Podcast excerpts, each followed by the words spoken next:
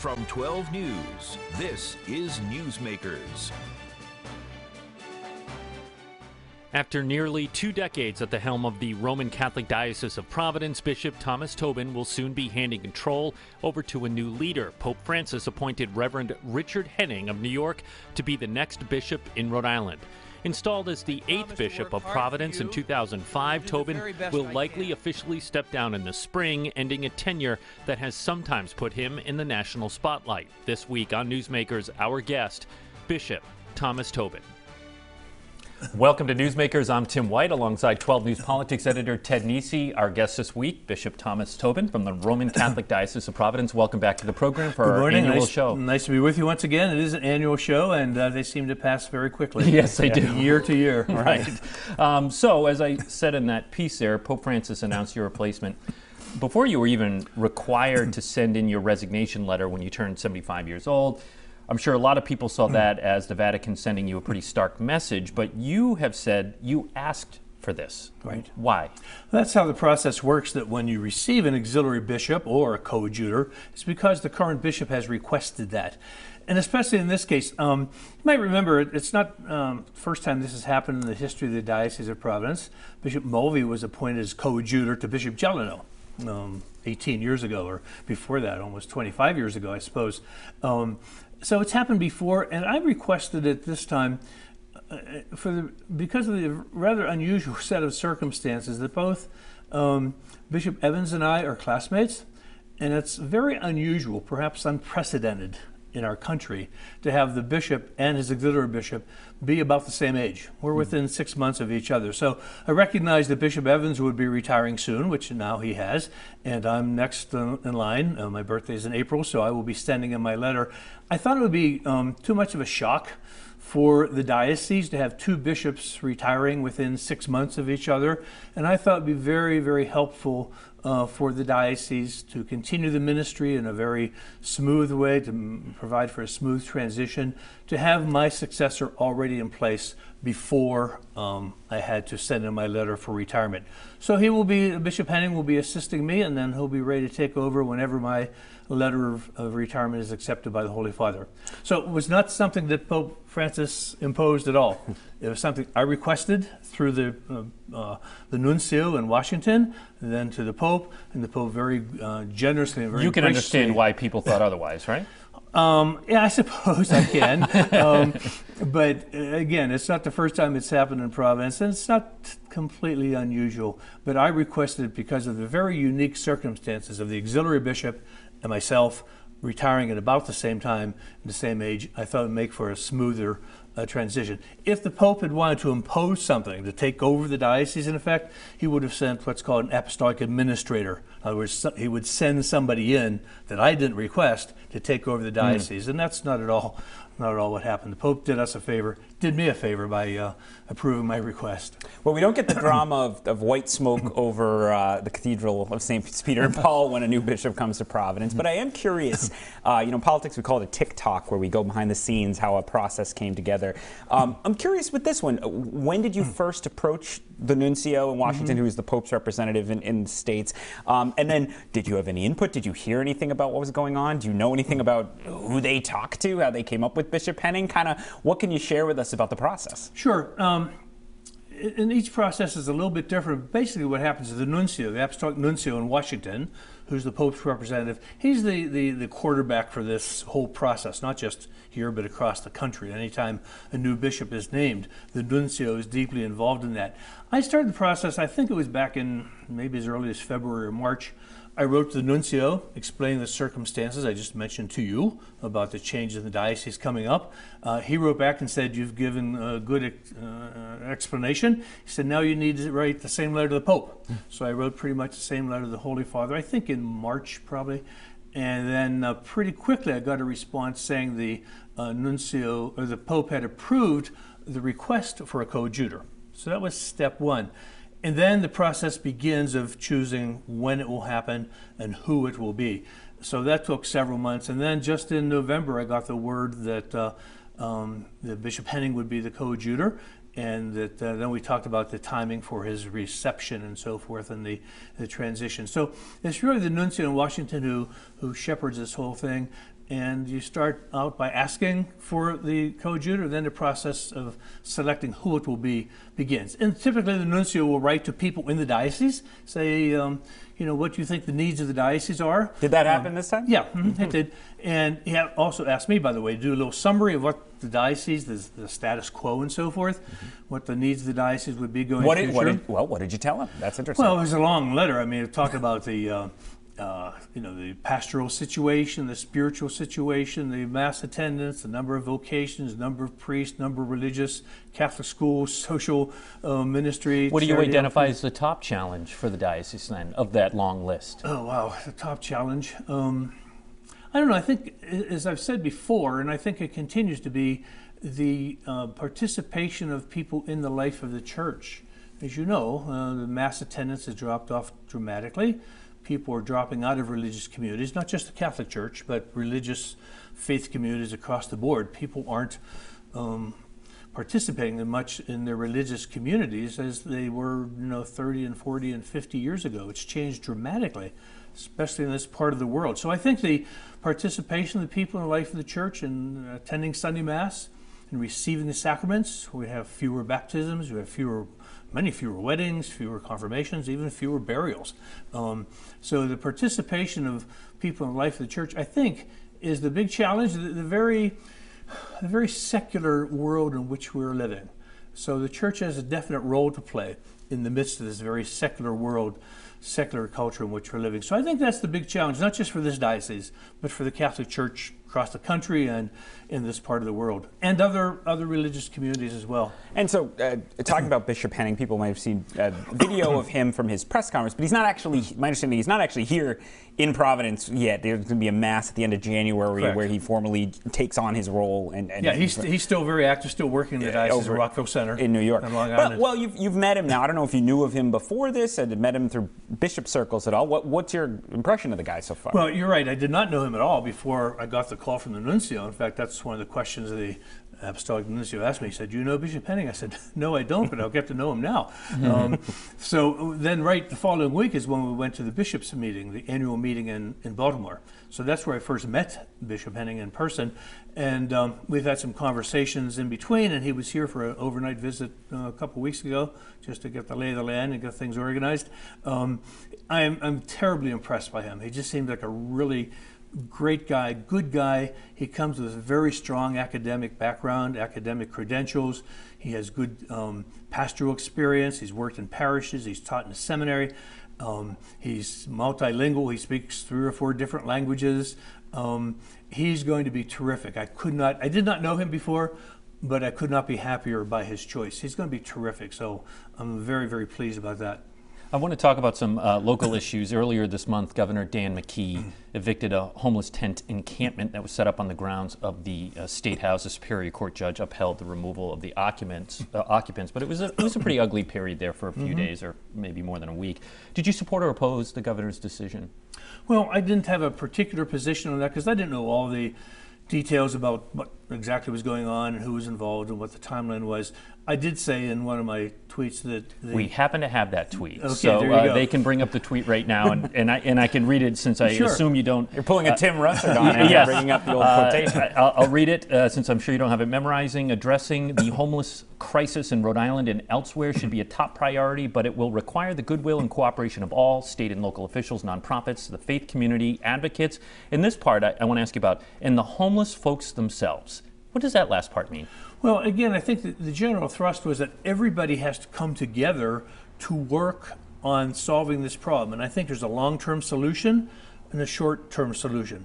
But I think the homeless folks themselves have to, when they're given options that are safe and secure, they have to be willing to consider them and not just to uh, stake out a position, at the State House or anywhere else, just to make a political point. Now, I'm not saying that's necessarily what happened, but I think sometimes. Um, isn't know, the political point important, though? The well, one that they're, the, yeah, the fundamental issue that they're driving at here? I don't know it's theirs to make necessarily. Why? I mean, they're the homeless. Well, they are the homeless, of course, and they are the people who have to be involved in this. My point was that, that we can't just force something upon them, they have to be involved in the decision making as well. And uh, it, it, can't just be something that the state government and nonprofits and the advocates and the church gets together and say, this is what we're going to do to you.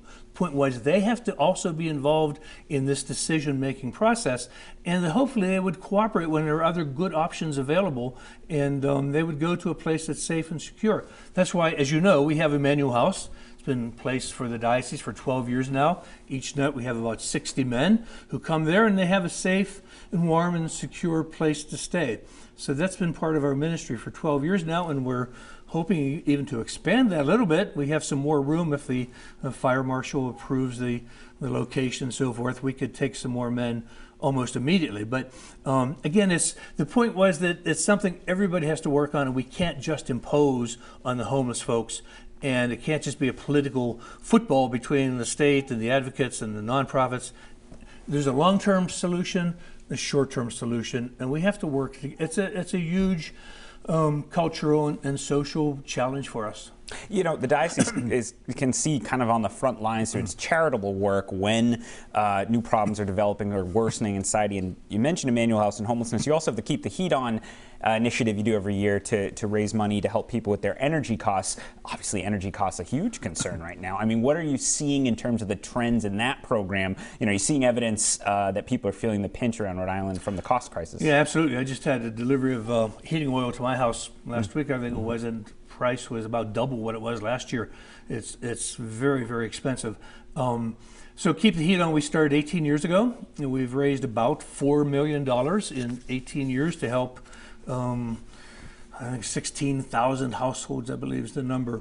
So again, it's something we've had going on for a long time because again, it's an attempt to to make a difference in our community. It's what the church does, whether it's providing food pantries or soup kitchens or help to the homeless or keep the heat on or assistance to uh, moms who are pregnant or new moms.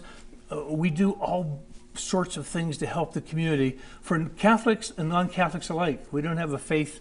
Um, litmus test on, on, these programs we offer. So keep the heat on has been important, and obviously it's going to be important again this year. Um, it's going to be cold. We know that even this coming weekend, and the prices are going to be more expensive. So, um, if someone's it's, it's important. If someone's watching this morning, maybe didn't expect it, but they might mm. think they need a little help this year to get through the winter. What? How can they uh, see if they might be eligible for assistance? They can go to our diocese website and just click onto the link that says "Keep, keep the Heat On," and they have uh, information there both for receiving assistance and for making donations. It's right on our website. Bishop, we have about a, a minute before we go to break, so I wanted to let you, as, uh, as a huge, you know, Pittsburgh Steelers fan reflect on the passing of Hall of Famer Franco Harris. He was most famous for the 1972 play, The Immaculate Reception, against the then Oakland Raiders. I don't know if you watched that play play out as a as a lad, 1972, but. Uh, he was a legend, not just to Steelers fans, but to football, pro football fans everywhere. Here's that, that we have the, the video still now. A marvel it, it is, to see it is. it's amazing. It was a great historic moment. Um, I was just, when we were taping on Wednesday, I was just uh, stunned and very sad to, to read the news early this morning that he had passed away overnight. And as you say, he wasn't just a football mm-hmm. hero, although he was that. Um, he, he was a legend, and you know this play, the Immaculate Reception, was voted the most historic, the most important play in the hundred-year history of the National Football League. So it was iconic. But um, more than a football player, he's an iconic figure in Pittsburgh. The city of Pittsburgh is devastated today by this mm. news. I've heard from people in, in Pittsburgh. You think about the sports um, uh, figures in Pittsburgh. You think of uh, Roberto Clemente for the Pittsburgh Pirates, who also died in 1972, the year of the Immaculate Reception. And for hockey, you think of Mario Lemieux, great player, record setter, helped them win Stanley Cups, saved the franchise. And in football, you think mostly of, of Franco Harris, mm-hmm. who um, again, it, the, the irony of the timing is, is unbelievable because this weekend they were honoring the 50th anniversary right. of that play and they were retiring his number mm. this weekend in Pittsburgh against the Oakland Raiders. In fact, I think he was on CBS was uh, mornings today doing an interview about it. Was he really? I saw, or had just taped something. So 72 is young. Health. I'm sorry, yeah. 72 is young. I'm sure you feel the, the same. You get to it, the more you feel that way. I think it's very young. Yeah. That's, and I, again, I don't know. I don't know the circumstances of his passing, but I think it's very young. It was very sudden. I, just briefly, I have to ask you: yeah. Do you wince at all as a bishop at the nickname Immaculate Reception, just knowing it's a play on the Immaculate Conception? Well, it's right up there with a Hail Mary pass. Yeah, I guess right. you just sort of so have to accept Catholic it. culture can lend these things to our society, and that's okay. All right, we're going to take a break here on the program. When we come back, our conversation with Bishop Thomas Tobin continues. Any regrets does, uh, that he has in his tenure uh, leading the Providence Diocese? Stay with us. You're watching Newsmakers. From 12 News, this is Newsmakers. Welcome back to Newsmakers. I'm Tim White alongside 12 News Politics editor Ted Nesi. Our guest this week is Bishop Thomas Tobin. Bishop, the day after the November elections, you tweeted, quote, political setbacks will, will happen, then went on to comment about the church's uh, pro life stance. Look, you and other anti abortion supporters got what you wanted, I'm sure, with the overturning of Roe versus Wade by the Supreme Court. But I, I wonder if you think if that backfired in any way. You saw several states across the country pass laws codifying the fundamentals of Roe, including here in Rhode Island. And the midterms were not, as you pointed out in your tweet, great for Republicans, a party that at last check you were a, a member of. Mm-hmm. Does that fallout? Well, both of you would know more about the uh, political analysis and the feedback than, than I would. Um, I, I, think the point is in the overturn of Roe v. Wade, which I think was a good moment for our country, because uh, it does, in one sense, return it to the states, but also says that there's no constitutional right uh, to abortion.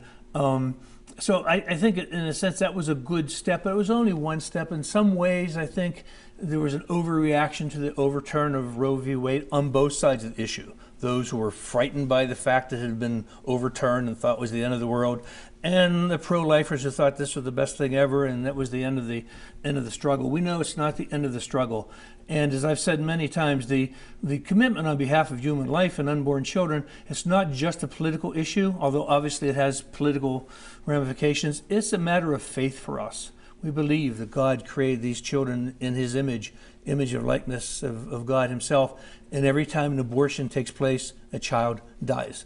That's the point we need to recall. So uh, politics aside, and we all have, you know, our own um, reactions to that, I suppose. I, I, think the reaction to the overturn of Roe v. Wade was uh, there was too much of a reaction on both sides of the issue. I think you, have had a tenuous relationship with uh, Twitter. I remember there was a time you you gave it up. Um, and you know, when you make a tweet like that, I go through the comments, and you, I'm sure you've seen them. There's a lot of people who are very upset that uh, that you you weigh in like that.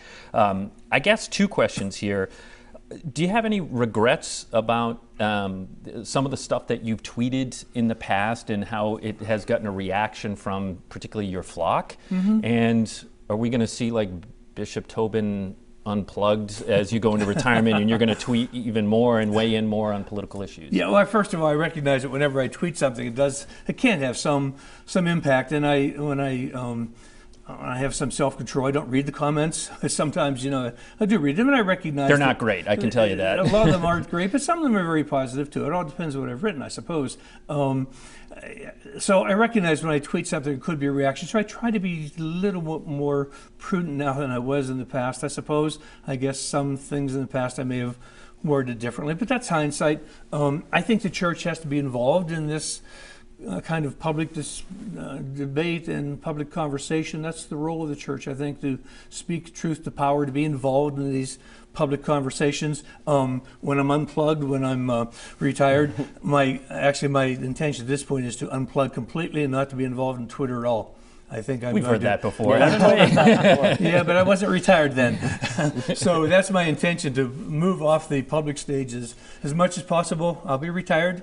That's what retirement is. There will be a new bishop in place, so I expect to get off Twitter once and for all um, in the relatively near future. You know, when you know, you you mentioned earlier that you think the biggest challenge for the new bishop is going to be, and it would be for if he was taking over any diocese in the states right now, right. is the drop off in participation in religion in Catholic life. And it's interesting because if you look over the last couple decades, it's almost like church leaders have tried uh, and again, to use political terms, a more conservative approach under Pope John Paul and Pope Benedict. We saw the, the, the drop off generally continue overall. I know there are pockets of strength. Then Pope Francis, a, a much more progressive oriented mm-hmm. um, pontificate. And yet the trends continue. So I wonder, what, what do you think, as you you know come to the end of your time as a bishop, what do you think would stave that off, or is it just such a large you know secular trend that the church which used to be so dominant especially in this region and culture just can't really offset it to any great degree. Yeah. I think um, first of all it's important to note that the drop off in religious participation it happens in um, what you might call conservative dioceses and more liberal dioceses. It's happening in conservative countries, if you can say that, and in more liberal countries like in Western Europe. The, the drop off has been has been catastrophic in places like Germany and France and other Western European countries. So I don't think that's a political um, event, a political phenomenon. Um, it's again, it's a cultural thing in Western culture. Other places the church is, is growing and flourishing in Africa and so forth, and some parts of Asia. So it's a cultural thing. Um, how does the church regain? I think we need to be faithful to our mission. We have to be true to preaching the gospel and the teaching of the church. Very few people want a watered down Christianity. I mean, they can find other values in other places of culture. I think they want the Catholic Church to be true to its mission, even when it's it's difficult and it's not uh, very popular. Um, Jesus himself wasn't always well accepted, and I think the church has to be true to its mission. I, have reflected, you know, coming to this um, time in my life. You mentioned the comments on Twitter and so forth. Um, there are some people who certainly don't like me, but it, it strikes me that in, in today's world, a bishop who doesn't have some enemies probably hasn't done his job very well. Because if you're preaching the truth, if you're teaching the, the faith of the church, there are going to be a lot of people who don't like that, especially in a very liberal and a very secular culture. But um, Jesus wasn't always popular either, and anyone who's a leader in the church or in politics is going to be somewhat divisive. But even uh, just even even what it means to be faithful to the church can be contested. You see, I, have been thinking about the Latin Mass controversy, which has been coming up. I saw a New York Times article about it recently, where uh, you know some some Catholics believed that before Vatican II, and people, older viewers will remember the old the older Latin sure. Mass turned the priest was turned around. It was in Latin mostly.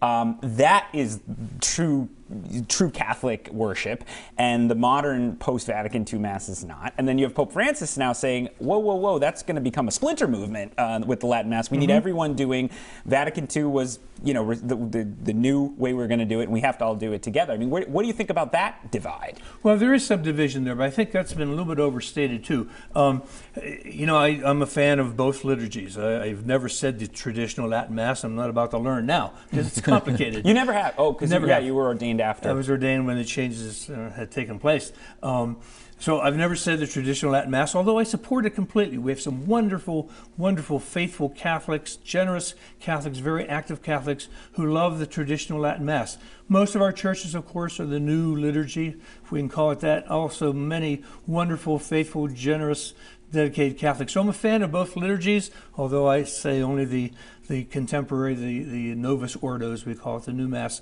So, um, uh, you know, I, I, hope that either liturgy doesn't become a source of division. It doesn't have to be. And we haven't had much problem at all here in, in Diocese of Providence over that issue. Other places have. We've been um, pretty fortunate that way. I know you're not, uh, we have two minutes left, uh, just a little over. Uh, I know you're not taking off right away, but I, I don't know if you're going to be back on this program ever again. This is probably, probably going to be the last time. So I wonder if there's anything you want to say to not just your, your flock in the Diocese of Providence, but to all of Rhode Islanders who have known you since 2005. Yeah, well, again, um, I think it might be appropriate to end with this. That we're right up, you know, in the Christmas season now. We'll be celebrating Christmas, as this tapes uh, shows today on, on Christmas Day. So um, I think it would be a nice way to, to conclude by saying let's pay attention to the, the message of Christmas. It's a message of uh, hope and and peace and uh, looking forward to the future. You know, when, when God sent his son Jesus into the world to be our Savior and Redeemer, he was making a statement of confidence in the human race that he still loves us, he still believes in us, he still has hope for us, and that we can respond in that way. You know, the, uh, the, the, hymn, O Holy Night, says that a thrill of hope, a weary world rejoices. And without a doubt, we have a weary world with you know war in Ukraine and persecution of the church in China and the uh, results of natural disasters in Africa and violence in our own streets and so much political division. We have a weary world. But Christmas is a thrill of hope. It's a reminder that God is still with us. He loves us. In the end, everything's going to be okay. And I think we need to pause a little bit at Christmas to reflect upon that, to pray about it, and to um, recognize that God is still with us and that we do our best, we work hard, but in the end, God's still in charge and it's going to be okay. With one less than a minute left, personal question: What's next? Are you going to leave Rhode Island? Are you going to go back to Pittsburgh or the Pennsylvania area where you're from?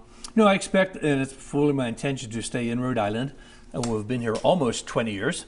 Um, so it's my home now. So I'll be staying here in, in my residence. I believe the new bishop's going to live downtown at the cathedral. Okay. I will stay here in my little home in East Providence. Um, and I will certainly be willing to assist the bishop in any way I can. Uh, but I want to move away from the spotlight. So um, God bless you both, and I hope you have wonderful days in the future. if I'm back in your program, it's probably because I got in trouble.